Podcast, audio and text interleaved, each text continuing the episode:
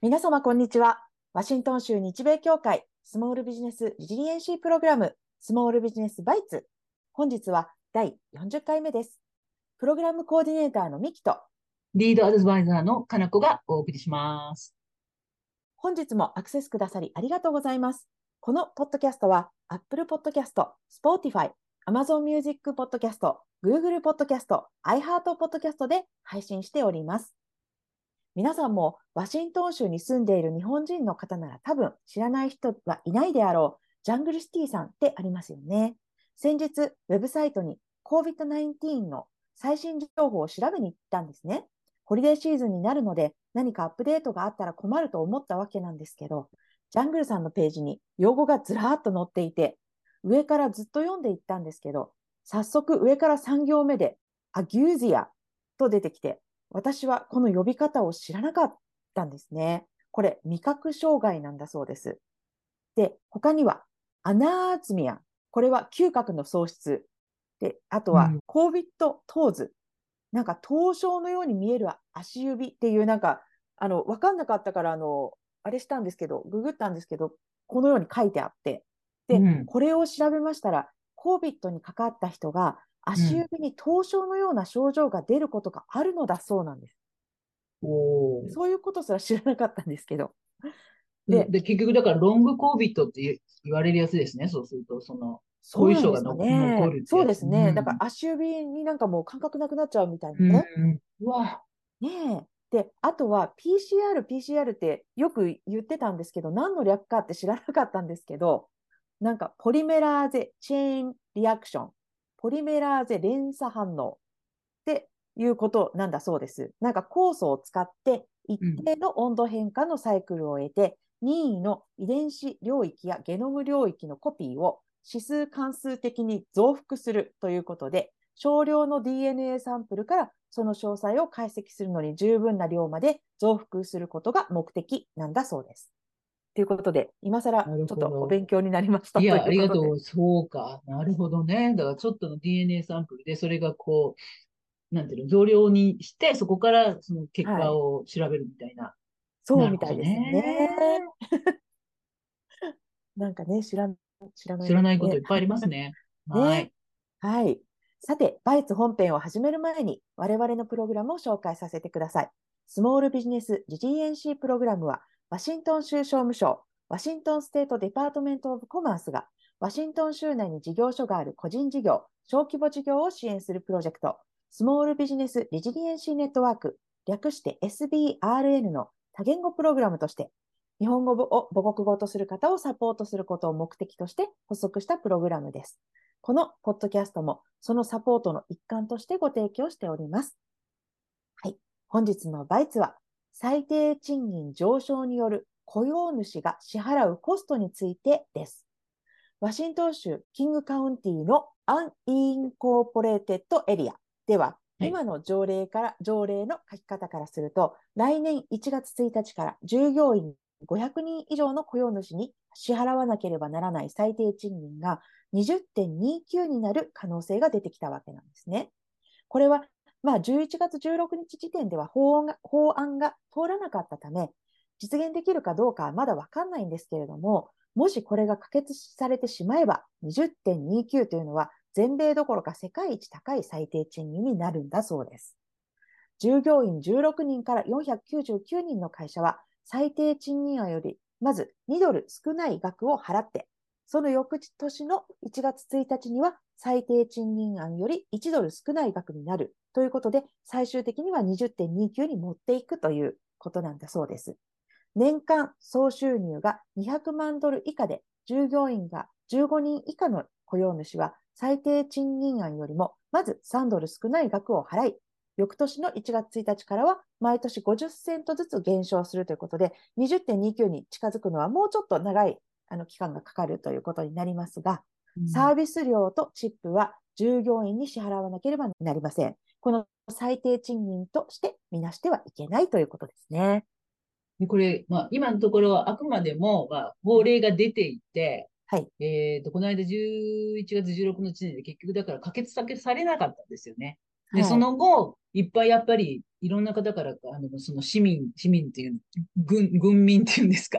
あの、いろんな事業さんからも文句が出ていて、いや、ええ。ちょっと待ってくれよというようなことで、まあそこでは可決できなかったということなんですけれども、まあ一応その案としては、法律案としてはまあ出ていますということですよね。ええ。で、この unincorporated area っていうのは皆さん多分、あの、さっきね、ミキさんと私はちょっと集中して地図を見てたんですけれども、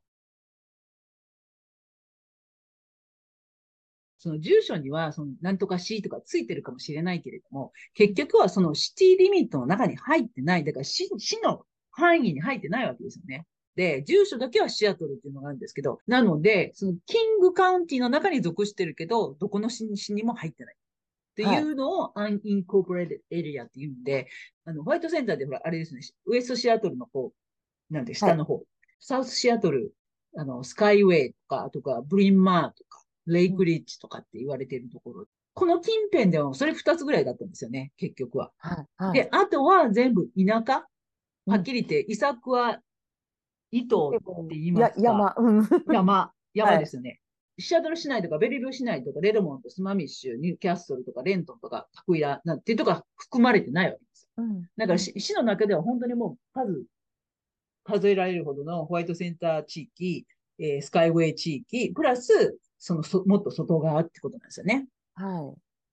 い。なので、あの、必ずしもキングカントリーのな中では、あの、メインの中ではないんですが、まあね、だからちょっとそういうこともちょっと頭に入れとかなきゃいけないんですけれどもええ、まあ、これがね、従業員さんにとってはすごく、まあ嬉しいことだけれども、でも、雇用主にとってはすごい厳しい条件かなとは思いますよね。えーで、な、っていうのはですね、雇用主が一人の従業員に対しての支払いっていうのは、例えばじゃあ20ドル29っていうのは最低賃金になったとして、まあ、ざっと説明しますけれども、結局は、この時給で換算すると、だいたい一人頭、プラス3ドルは全体的に会社から払わなきゃいけない。雇用主の人たちっていうのは、まず、給与税金、ソーシャルセキュリティとメディケアを、の半分、15.3%の半分を、まあ、雇用主が払わなきゃいけないですよね。だから、えっ、と、従業員さんが自分の給料で引かれたところ、同じアマウントを雇用主がアウトポケットで払います。で、はい結局、だからマッチングですよね。両方合わせて15.3%。で、そうすると、この20.29に合わせる、じゃあそれが1.1ドルで56か。はい。になるわけですよね。はいで、その上に失業保険。これは国に払うものと州に払うものがあるんですけど、あのー国で払うのは、まず最初の7000ドル ?7000 ドルに対して 6%, 6%。はいで、それをまあ払いました。で、それプラス州にも払わなきゃいけないんですよ。最近、州の失業保険って実はものすごく高くってっていうのは COVID で失業保険をものすごい出したじゃないですか。はい、はい。結局これ保険なんで、その過去の経験からっていう算出されてるから、失業保険を出せば出すほど、まあ、レートが大きくなる。なる例えば、そう産業によってはすごい失業が出た、ちょ授業がちょっと悪くなってぜ、みんな礼をしなきゃいけないとか、そういう経験に基づいてなってるからうん、ちょっと、はいなんていうんですか、その、こういう数字ですよってなかなか言えないんだけども、まあでもそれを払わなきゃいけない。で、でまあ、あの、大体、まあ5%としてすりましょう。そうすると、まあ1ドルとなりますよね。1ドルぐらい。1ドルちょっと多いかもしれないけど、じゃあ20ドル29セント1時間時給になりました。そうすると、じゃあまず1.56%ほど。1.5ですか、うんはい。に対して、だから、それプ、それプラス、また州の失業保険？で、はい国の失業保険も、もも払っているっていうことですよね。それ以外にも、はい結局は、労災も払わなきゃいけないから、うんうん。うん。だから、これだけじゃないんですよね。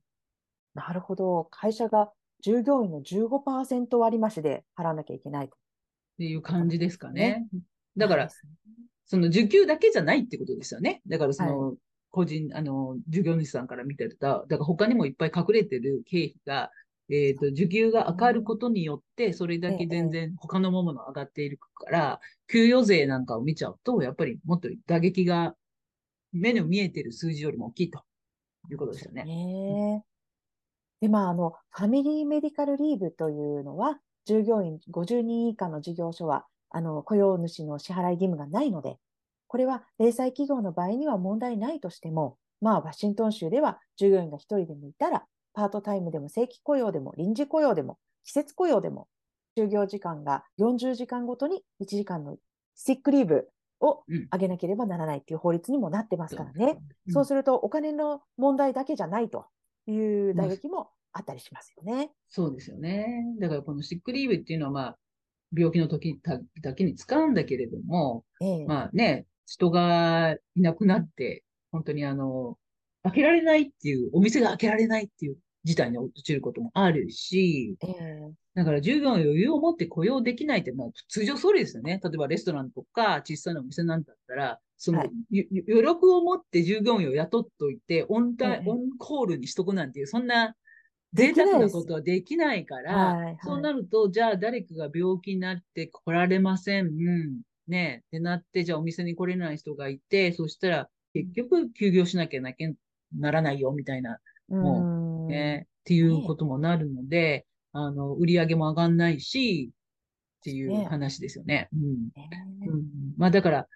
本当にね、あの、一気に、一気にちょっとこういう、その先ほどのキングカウンティの unincorporated の、その今、法案で出ている20ドルと29。なんでこの半端がこういうふうに出るのかちょっとよくわかんないんですが、あの、一気にそこまで上げ、だって今だから15.74。はい。で、シアトルとかタクウィラ以外とかシータク以外は、まだ15.74で、州の最低賃金で言ってるわけだから、そこから一気に5ドル上げるっていう、ちょっと信じられないことですよね、それってね。そりゃみんな文句が出るだろうっていう話ですよね。びっくりしますよね、本当に。ここちょっと、あ、それってありえないでしょ、みたいな。ちょっと現実的に。現実的ではないかなっていう。そのもちろん従業員さんからしたらわかりますよっていうのは、やっぱりもうコストがすごく上がって、やっぱりね、物価が上がりすぎて、ちょっともう本当にシアトルとかこの近辺に住めないなっていうのですよね。うん、わかるんだけど、ただじゃあ、はい、じゃあそれだけだけ一気に賃金上げたら、ね、あの、売り上げも上げるかって、それはないですよね、多分。ね、うん。お客さんに一気に 2, 2割プライス上げますよって言ったら、ちょっとそれは考えちゃうんですよね。ですよ、ね。だから本当に、うん。だからちょっと、なかなかこの、これもこう、ゆっくりゆっくりやっていけるんであればいいかもしれないけれども、やっぱりちょっと難しい。本当になんか経営が難しい。本当にね、この折り合いっていうか釣り合いが、はい。コストがすごい上がっちゃって、ええー、かといって、じゃあすぐに自分たちの売り上げを上げるかっていうことできないからね。ね結局なんか経営者の側がこう、苦しくなってきちゃう。苦しくなって、そこをちょっと徐々には上げられるかもしれないけれども、その中でやっぱりお客さんがいなくなったりとか、えー、これが上げ上げたからこっちを上げましょうってすぐそのワントゥーワンみたいな感じでできないから、うん、そのね、あれが難しいですよね、本当に。ですね。えー、あの先日もなんかレントンもね、最低賃金が。賃金をどうのこうのっていうのもあったし。ねえ。ねえ、まあ、今後どうなっていくのかね、まあ、きちんと見守っていかないといけない。いけないですね。ねはい。はい。それでは、今週のかなこのバイツ、よろしくお願いします。はい。もうあの年末になってきましたので、皆さんちょっとあのね、税金の方のいろいろ、なんていうんですか、大体どれぐらい皆さん売り上げあって、で、どれぐらい大体税金払わなきゃいけないかな、なんていうのをちょっと予想を立てていかなきゃいけないと思うんですが、まず一つ、はい、キャッシュベースでタックスリターンをやってる方が多いと思うので、で、まあそういうその方たちには、まあ一つの方法としてはですね、まあなるべく今年中に、まずキャッシュの余裕があったら、なるべく今年に全部経費払っておくと。例えば、1月の家賃をもう今払っちゃう。とかね、前払い、前払いが許されるんであれば、もちろんこれはキャッシュがあっての話だけれども、でもちょっと余裕があるんだったら、例えばじゃあ、保険料なんかも一緒にもう前払いしちゃうとか。経費を前倒しして払うのは皆さんいかがでしょうか、はい、そうするとキャッシュベースなので、あの、経費がもっと生み出せることになりますので、うん、うん、だからちょっとそういうものがあれば自分の、はい。あの、経費で、いつも1月払ってるけど、12月に払える余裕もあるから、はい、まあ今、払っといて、そこでちょっと、まあ、あの、そうですね。利益をちょっと少なめにはい。しておき、そして税金をセーブするはい。っていう、まあす、すごくあの、初歩的なあれなんですけど、でもそういうところでちょっとみ思いつかない方もいらっしゃると思うので、まあそういうのをええ自分でちょっと見ていいかなと思います。裏技ですね。裏技で。ははいい。はい、ありがとうございます。というわけで、今後もスモールビジネスバイツとして皆様に役立つ情報を隙間の時間にお聞きいただけるようなポッドキャストを配信していく予定です。ぜひ、ワシントン州日米協会のスモールビジネスバイツをフォローお願いしますね。ではまた次回、さようなら。さよなら。